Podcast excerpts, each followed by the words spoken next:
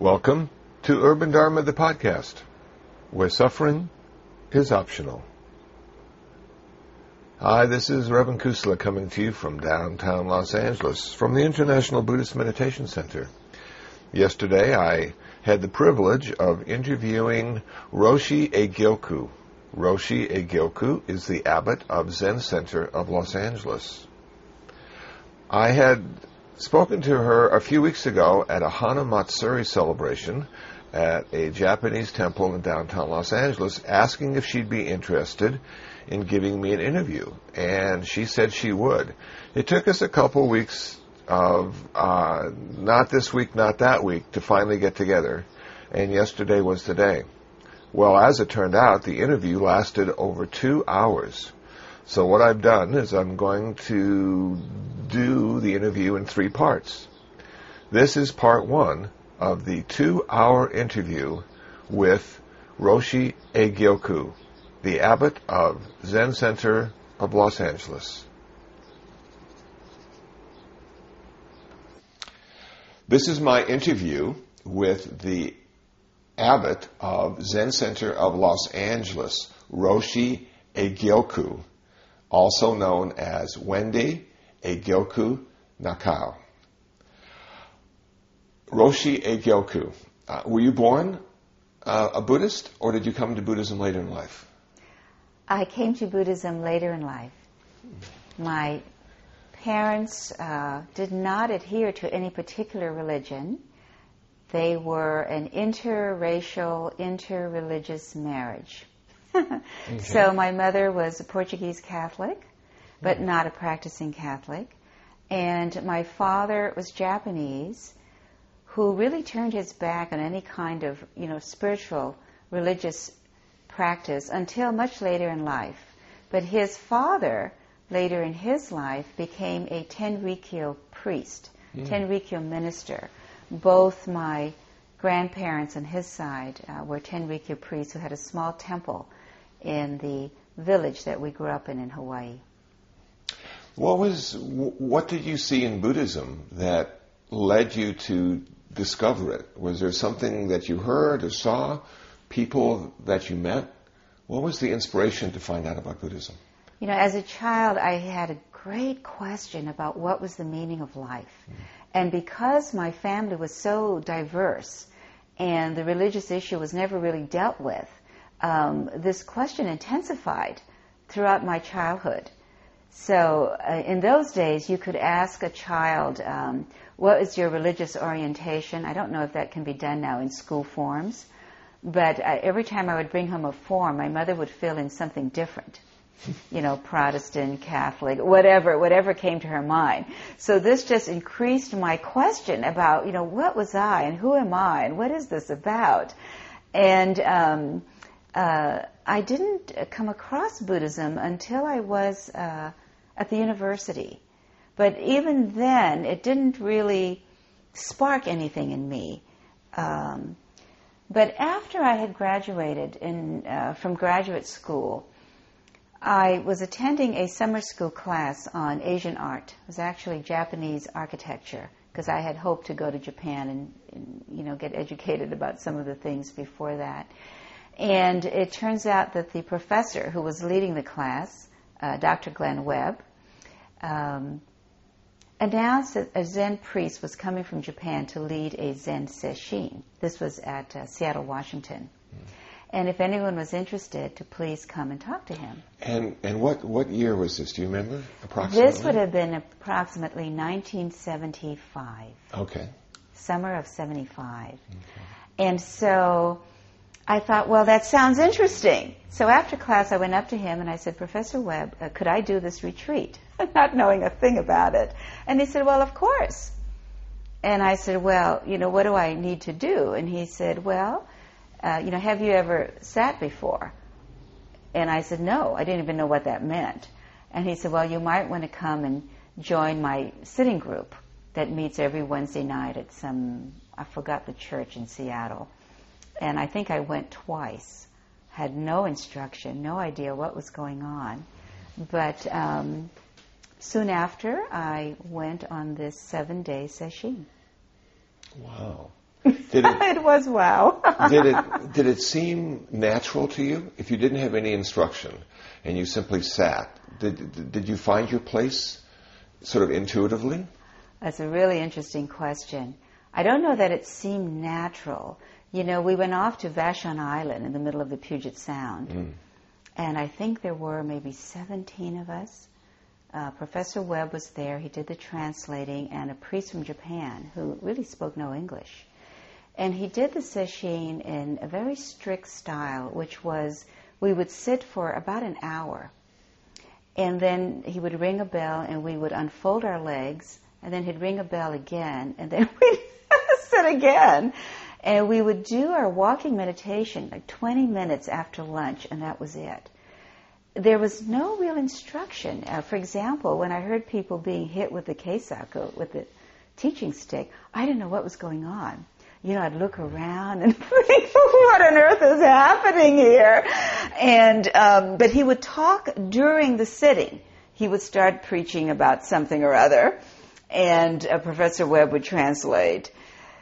Did I find my place? You know, it's really interesting. I did, but I would never have said that at that moment. Something opened up in me. Something very deep was stirring in me. Um, to the degree that when I left the retreat, after seven days, you know, it never occurred to me to leave the retreat, and the whole time. Um, but when I left the retreat, I went home to my husband, and I just said, "I'm leaving you." Wow. And what did he say? Well, Why? he said, "Wow, just like you." you know, I had done the retreat on the dare because when I heard about when Professor Webb finally did tell me that we would be sitting in silence for a week, you know, that somehow stirred something in me as well. So I'd gone home and said to my husband and his best friend who was visiting that um, this opportunity had arisen, and I somehow was very interested in it, although I knew nothing about it. Well, my husband was sort of, you know, not thinking that was so hot. And but his best friend said to me, "I'll bet you fifty dollars you can't sit still and be quiet for a whole week." So I said, "Okay, I accept the challenge." So when I came home, and I think said that to my husband, you know, it was sort of in that context if I had accepted this dare. and then I'll look at what was happening. You know, it's like I think all of his fears, of course, manifested for him. But I uh, really could not articulate what had happened to me, except that something had moved so profoundly in me. I need, I had to follow it. Mm-hmm. You, you know, or it was just pushing me to to do something uh, about this, whatever this was. and it seems you needed to follow it alone. Yes. Okay. Yes. So it was a personal journey. It was a personal journey, and I knew I had to step out of my present situation. Mm-hmm. And where did that lead you next then? Did you do another retreat? Did you find a center or a teacher? Well, there was no center, but there was a group of us who sat with Professor Webb at the University of Washington Art Building. So I began to do that. Uh, we sat, uh, I think, once a week, like on a Wednesday night, and then we would sit on the weekends uh, at his house or a community house in the area that he lived. And I would get up at three in the morning and drive around Seattle and collect all the people who sat, and we would drive over Lake Washington, Wow. and then we would sit for a whole day. Yeah. So we sort of sat, you know, I became a fanatical sitter. Uh, I sat all the time. Something had just opened up in me, although I had no idea what it was. I had no clarity about what I was doing.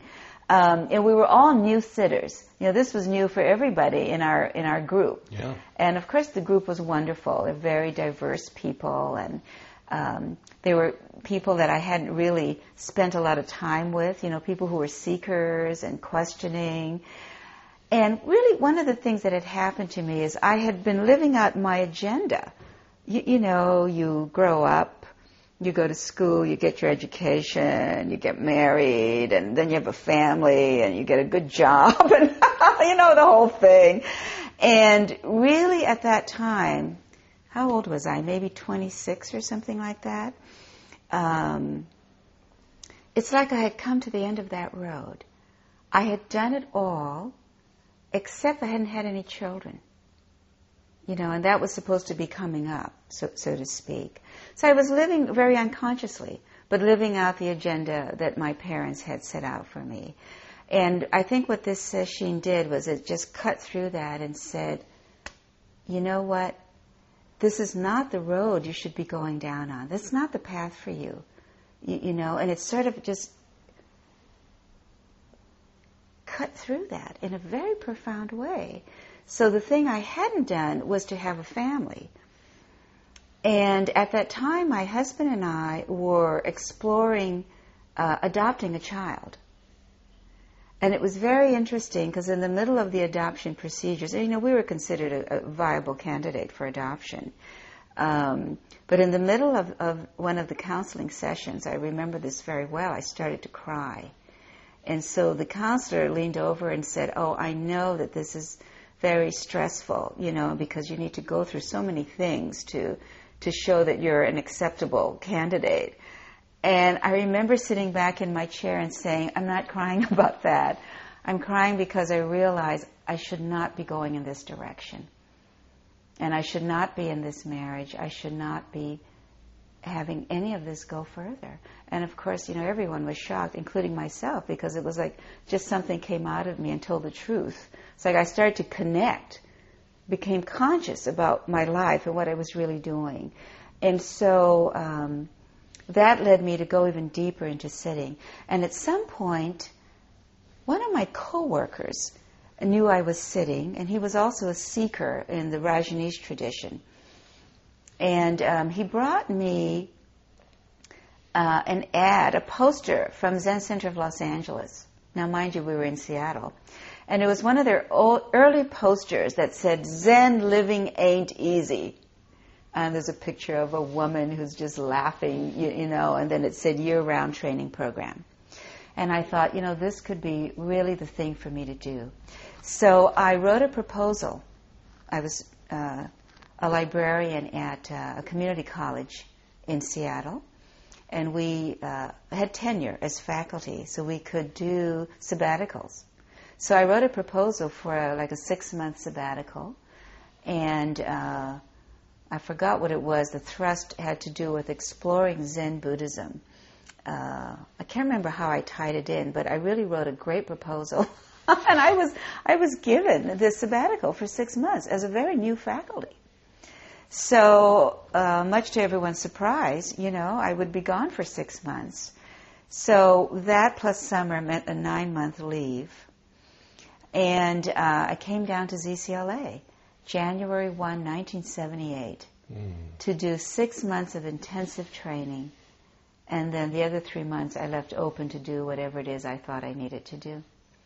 Now, at that time, I, I know uh, both our centers, International Buddhist Meditation Center and Zen Center of Los Angeles, within a couple of years were founded in this neighborhood, which is the Koreatown section of Los Angeles, uh, for people listening, in downtown Los Angeles. Um, could you give me just a little history of Maezumi Roshi and why he decided uh, downtown Los Angeles would be a good place to start Zen Center of Los Angeles? Maezumi Roshi came to this country in 1956 as a missionary for the Soto School. And he spent most of his time at Zenshuji, which is the headquarters of the Soto sect in the U- U.S., located in Los Angeles, in Little Tokyo in Los Angeles.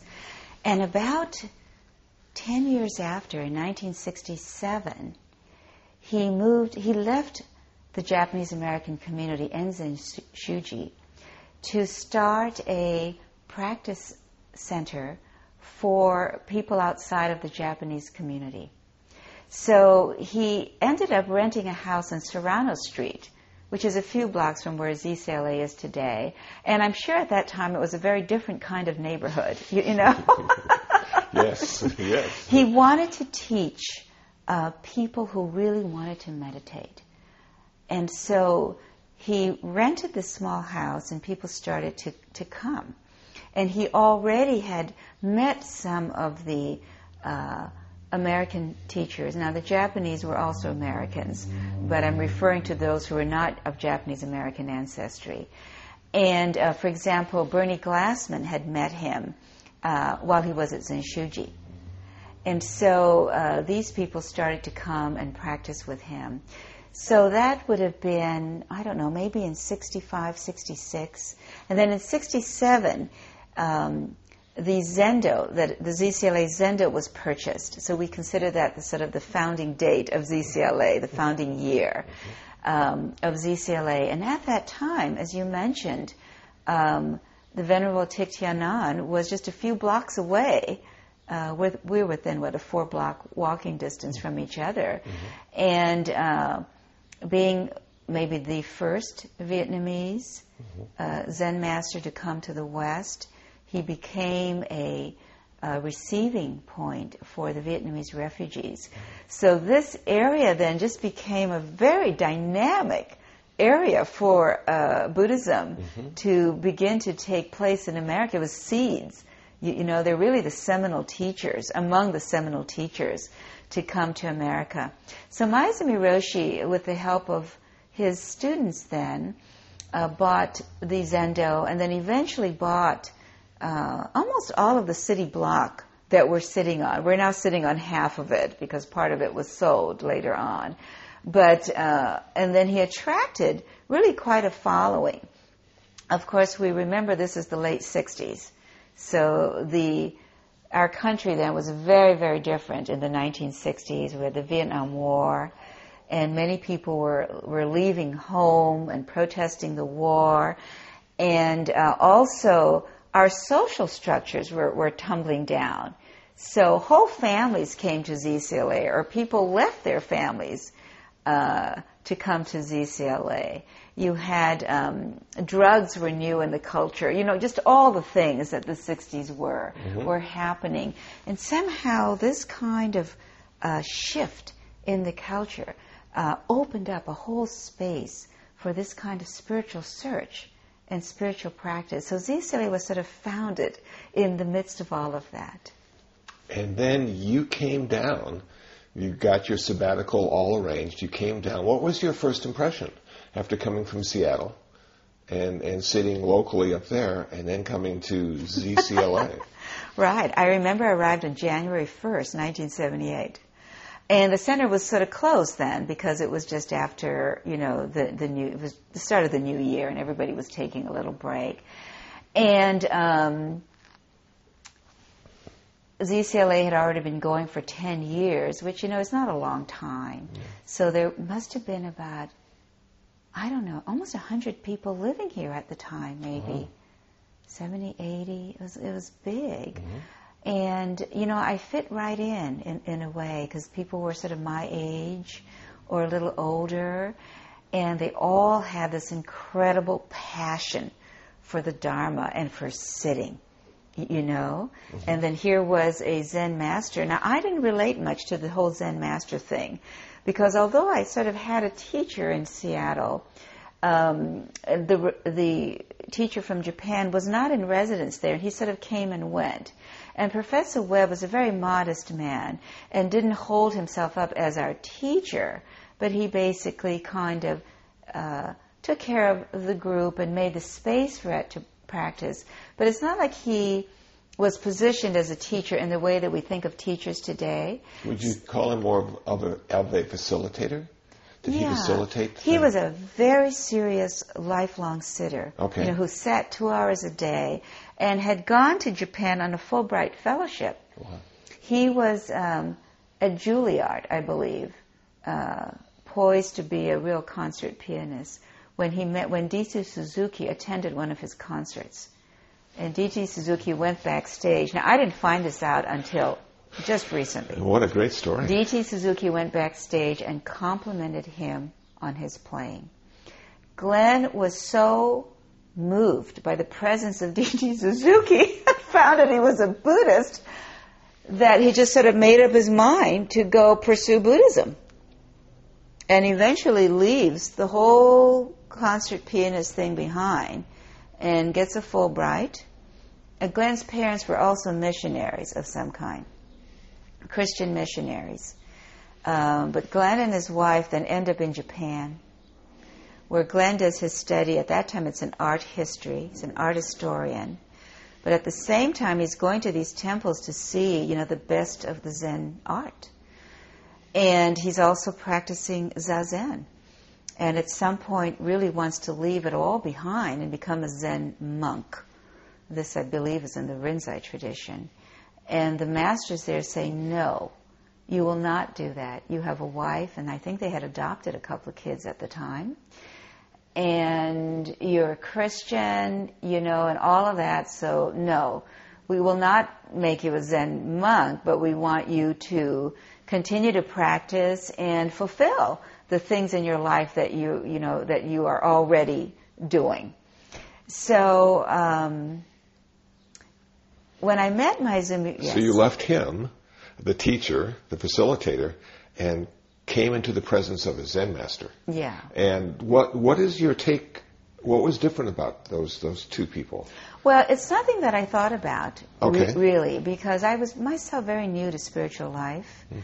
And uh, I didn't think in those terms. And I think, you know, in those early days when we didn't have the books, we didn't have the teachers, we didn't have all the, you know, the situation we have now, we just didn't think like that. You know, we just wanted to sit. You know, all these people came flocking to places like ZCLA because sure, we sure. wanted to sit night and day. You know, that's the way it was then. Sure. Yeah. And actually, I didn't meet my Roshi right away think he was away from the center for whatever reason. The first teacher, like in a private interview role that I encountered, turned out to be Roshi Bernie Tetsugen Glassman, who at that time I think had received Dharma transmission. He was the first successor. Mm. Either he received it then or shortly thereafter. So he was Tetsugen Sensei to all of us. So he was the senior student at that point? Yeah. Okay. Yes. And so my first private interview was with him, which is interesting because if you fast forward, you know, yeah. to 1996, he, be- he becomes my transmission teacher. Yes. And I become a Dharma teacher through him. Yes. Which is very interesting. But anyway, he was my the first one I had interview with, and um, it was very powerful. I'd never been in the presence of someone, I think, with that kind of energy and like boundless space. That that sense of that, and and kindness, you know. So I was deeply affected by that. Um, so I began to, you know, throw myself in the ZCLA schedule which at the time was, you know, 365 days of the year yeah. doing intensive practice, which yeah. just was great for me. Um, I, I, I, loved it. I just threw myself into it. Did your practice include um, uh, books? Did you did you study the sutras? No. Okay, your at practice the, was sitting. My practice was sitting. Okay. And although I went to Dharma talks, you know, which were given every week, uh-huh. and attended, you know, all that was being provided at ZCLA, I was just immersed in Zazen. Okay. And I had very little insight into what was going on with me. And I remember once I asked Maezumi Roshi a question. I went in at his home to ask him some kind of question. And he looked at me and he said, You know, don't you hear anything I say? you know? And I said, uh, You know what? I said, I go to all your talks, but you know, you're right. I don't hear a thing. I said, the noise in my head is so great that I have no idea what you're talking about. and it's very interesting as I look back.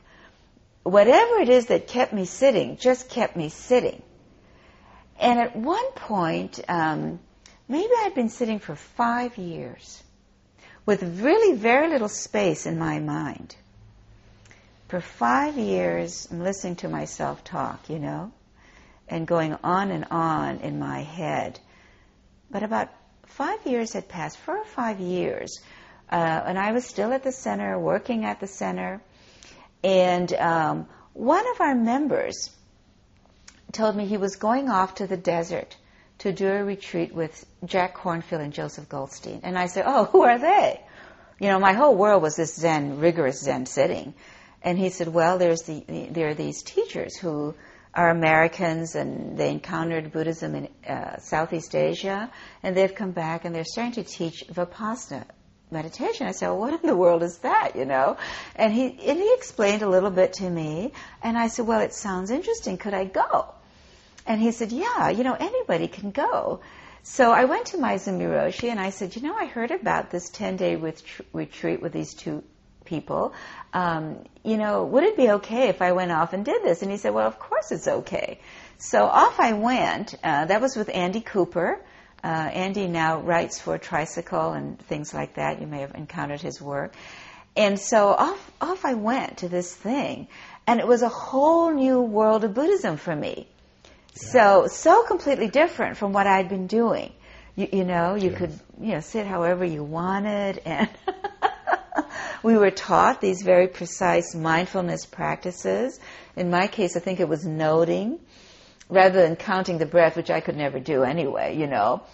And um, it was just a whole new world for me. And so I did 10 days of that. And I remember being so, like, beginner's mind, like, wow, look at all these people sitting however they want and coming in and out of the meditation hall. And at some point we had to go to a small group interview, you know, discussion. So there I was in this little group and, and Jack Kornfield was the leader of that.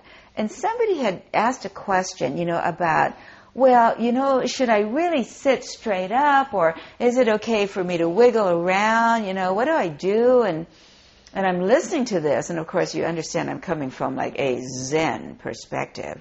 And Jack, you know, was, was, uh, encouraging him to just explore and sit however he needed to sit. And the main thing was to be mindful the whole time. And I just blurted out, oh, for heaven's sakes, why don't you just tell him to sit up? it's like, where did that come from? You, you, know, I was like, oh my gosh, I can't believe I said that.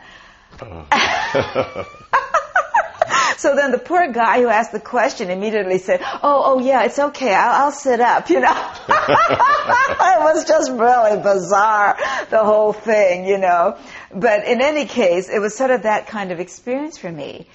But what happened to me is because I had been sitting for a long time, and really sitting, I had built up tremendous samadhi. So when I was taught like this noting technique, I could apply it like in an instant. And as a result, really within a short period of time, I saw exactly how my whole mind was working. So I had a very powerful experience in those 10 days. It was so powerful. So the 10 days were over and I came back to ZCLA.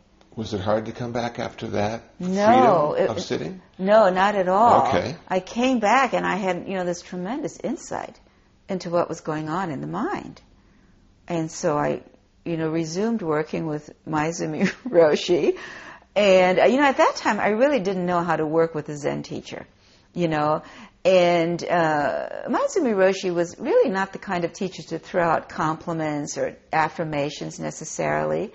And so I remember he'd say to me, cut it out by the root. You know, and I'd go, what the hell does that mean? What's the root? You know, what's the root? You, you know, so in, in some ways he like intensified my search by, by doing that. Although, you know, like I said, like, what is this guy talking about? You know, at the same time, it was touching me on a very deep level. Sure, sure.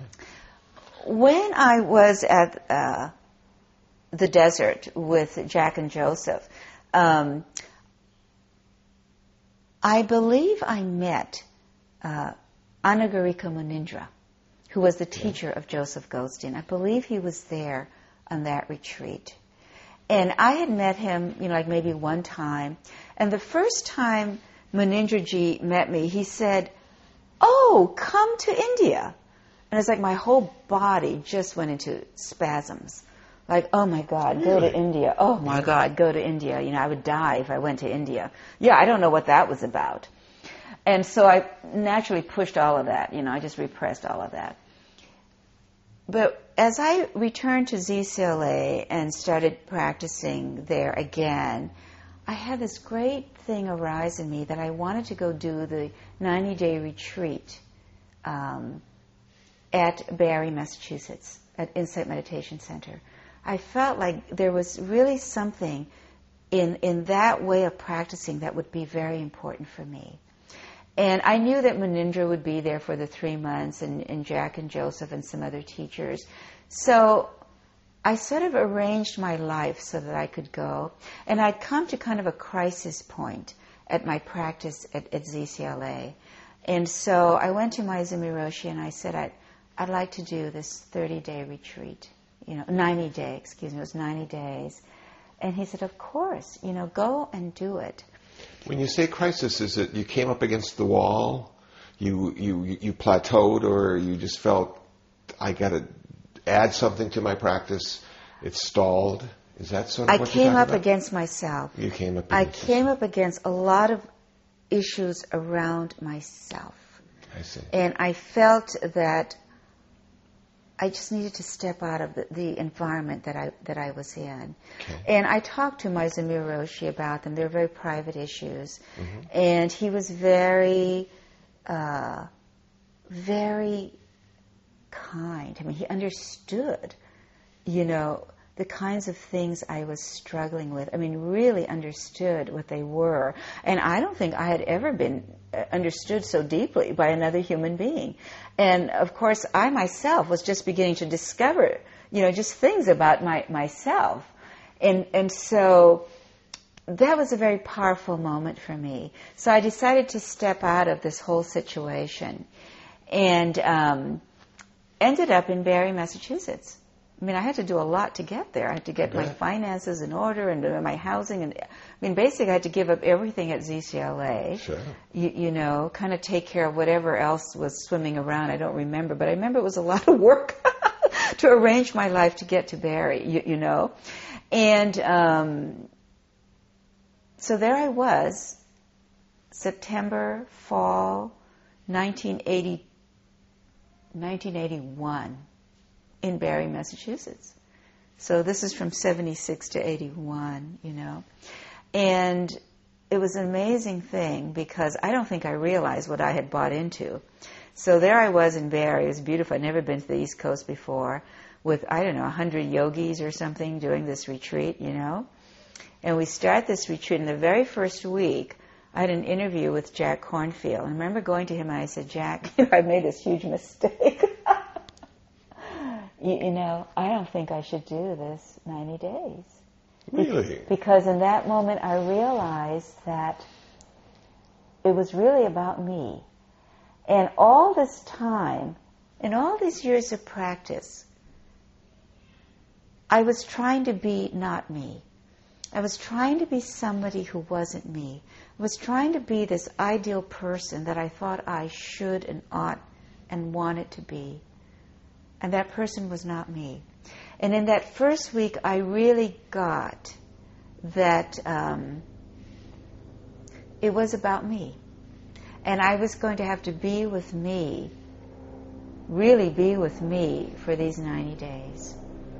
You know, it was a very powerful moment. And scary, probably It was very scary, and I'll never forget, you know, talking to Jack. I remember we were standing up in a room. I remember this so well. It was on the second floor, and and he said, "Well, you know, I know you went through a lot to get here, to arrange your life to do this." And he said, "You know, and it's it's up to you if you will stay or not."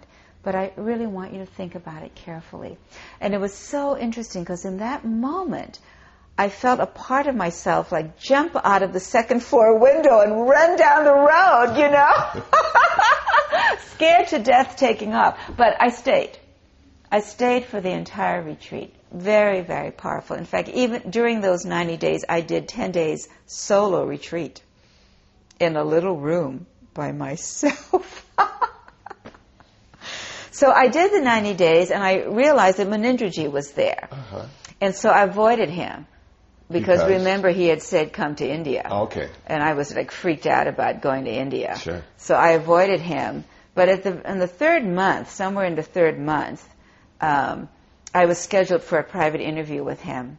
So I went to see him, and he said, "Oh, how long have you been here?" And I said, "Oh, like three months." really? You know, because I've been hiding from him the whole time. You Sure. know. And he says, "Well, come to India. We're going in January." Another invitation. And, you know, it was amazing. I said, okay, Well, what had changed? I don't know. Okay. I was just open on a different level, Okay. you, you know. Yeah. Now, in the meantime, during these three months, I had told Maezumi Roshi that I really wanted to go to Japan to do some intensive study in the tea ceremony, which I loved to do tea, you know. And so he had gone out of his way to arrange my going to the tea school in Kyoto. but I decided I was going to India. So both those things at the same time. Yeah, Feast or famine. Isn't that the way it works? yeah. Yeah.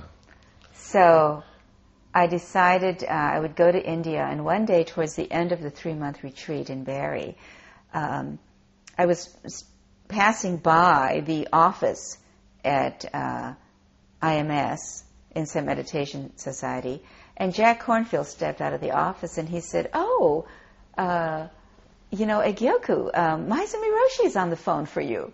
It was like so amazing. So I got on the phone and I said, Hi, Roshi. And he said, Hi, how are you doing? I said, I'm fine. He says, When are you going to Japan? It's all arranged. And I said, I'm not. I'm going to India. and without skipping a beat, he said, India. How great. When are you going to India?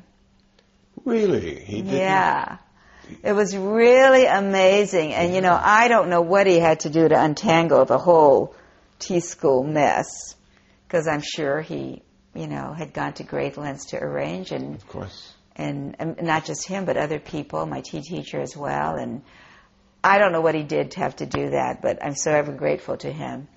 Um, but uh, I made arrangements then to go to India.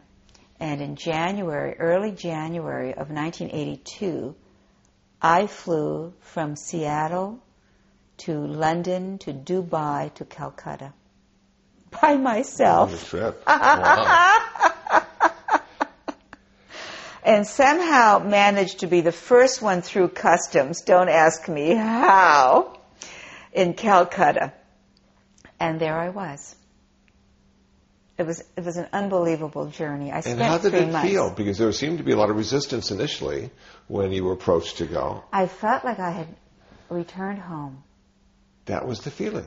That was the feeling in the midst of Calcutta. I loved India. It spoke to me in such a profound way that I knew, uh, you know, I had been there many lifetimes before.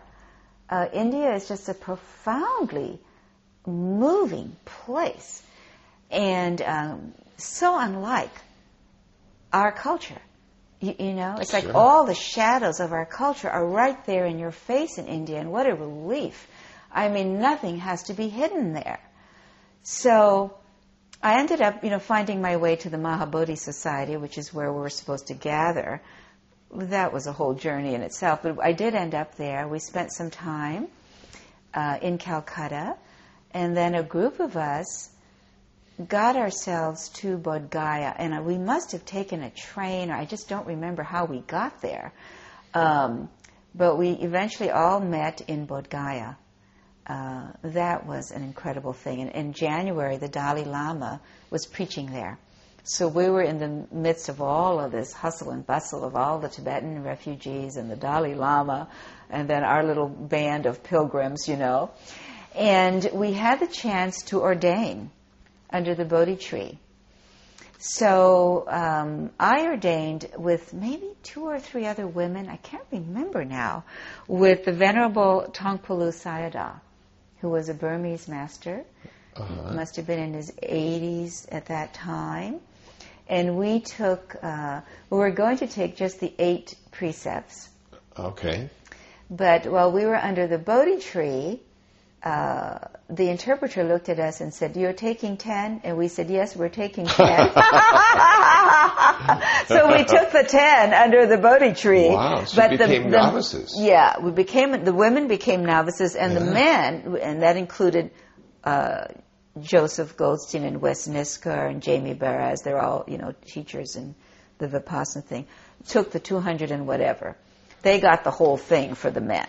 Wow. But we took the 10 for the women, but it did mean not handling money and, you know, the noon meal and all of those Sure. things. And then we were uh, uh, part of a retreat at the Burmese Vihara. And, you know, it was raining cats and dogs, sea of mud. I mean, it was sort of miserable, the whole circumstance. But we did the retreat. And, you know, I had always had this thing about it. I really wanted to practice in this very strict monastic way. Yes. And that was something that was very alive in me. So this is how I end up under the Bodhi tree with Taungpulu Sayadaw, who was very austere, you know, Burmese practitioners. I don't Sure. think he, he didn't never lay down and all these things. And, um, but I didn't see him after our ordination. But we did get to meet the Dalai Lama and also that wonderful Tibetan teacher, Lama Yeshe Yes. you know, who's since died, but he, he was there. He was just an incredible person. And um, so we're doing this 10 day retreat, and, you know, and as these, you know, novices, we weren't allowed to do anything except just meditate, which Sure. seems like a good deal, but, you know, being waited on hand and foot was sort of unnerving for me. It was like, oh, you know, I, let me, let me do something. Let me carry the bucket. Every time we try to do something, you know, we're like, shoot away. And it was really very powerful. But somewhere in taking that form for the time that I did, it was a very profound thing for me. And, um, but I realized that it was not the form I needed to be following. Okay. That was very profound. So I went to Munindraji. Well, that's that's it. That's part one of a three-part interview with Roshi Egyoku, the abbot of Zen Center of Los Angeles. For more information on the Zen Center, please go to their website, zencenter.org. That's www.zencenter.org. For more information on me, please visit my website, kusala.info, K-U-S-A-L-A dot info. And if you'd like to email me, my email address is kusala at urbandharma.org. Well, that's it. That's it for this podcast. So until the next time, until the next podcast, be happy, be peaceful, and most of all, be free from suffering.